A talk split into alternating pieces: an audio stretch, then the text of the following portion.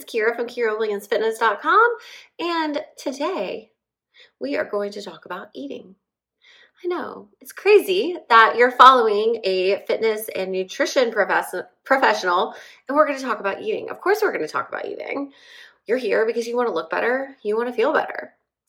But the kind of eating that I'm talking about today is mindless grazing. And how? You know, this is the thing that is quite possibly standing in your way from getting to where you want to be. So, if you feel like the mindless grazing is not serving you and it's something that you continue to do, then keep listening. But before we go into that, I want to talk very briefly about a new thing that I'm going to be launching soon. I'm going to be offering a mentorship. So I'm only going to be offering this to two or three women. Um, and we are going to work very closely together. We're going to work one on one. It's basically like having your best friend be your life coach, your nutrition coach, your personal trainer.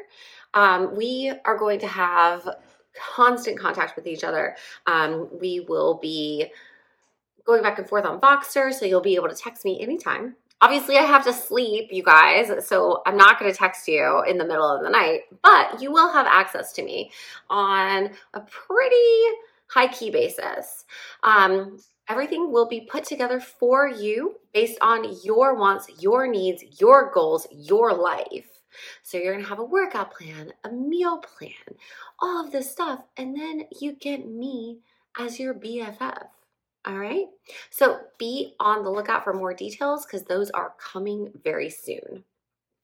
Anyhow, getting back to what I originally wanted to talk about the mindless eating. So, so many of us just kind of like grace throughout the day because we're just sitting there going like i need something or you think you need something like i just want something and eating is a means of instant gratification you just are kind of feeling low you're feeling bored you're feeling stagnant and what do you do? You just go to the fridge go grab something maybe there's a cookie maybe there's some crackers sitting around um, and you just think that it's it's just there so you eat it you know so it's a convenience thing but also you think it's going to make you feel better but really in the end does it?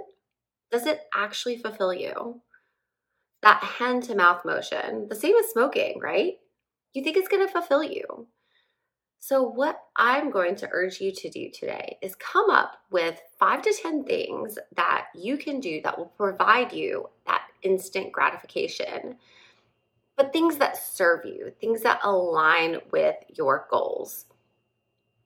So we kind of go through life. And you know, like if we if we wake up one day and we kind of feel neutral, all right, cool. We're like starting at a baseline. And we can do little things throughout our day that fill us up, that make us feel good, that make us happy, that bring us joy. And then we have a great day.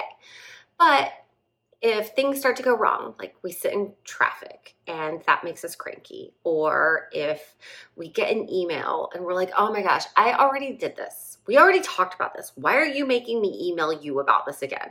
We have a big meeting that we're not really looking forward to, or your significant other comes at you and is projecting their own issues, or you know, your kids are in a bad mood. They didn't get good sleep. Maybe you didn't get good sleep. You have all of these things that bring you down. And so, what I urge you to do is do something for yourself that's going to bring you back up. But you need to know what those things are. So, what I want you to do today is identify somewhere around five or 10 things that will ultimately bring you back up. But I want them to be things that serve you, not a slice of pizza or a brownie or a glass of wine. Things that really genuinely fulfill you and also align with your goals. They can be very, very simple. They can be stopping to pet your dog.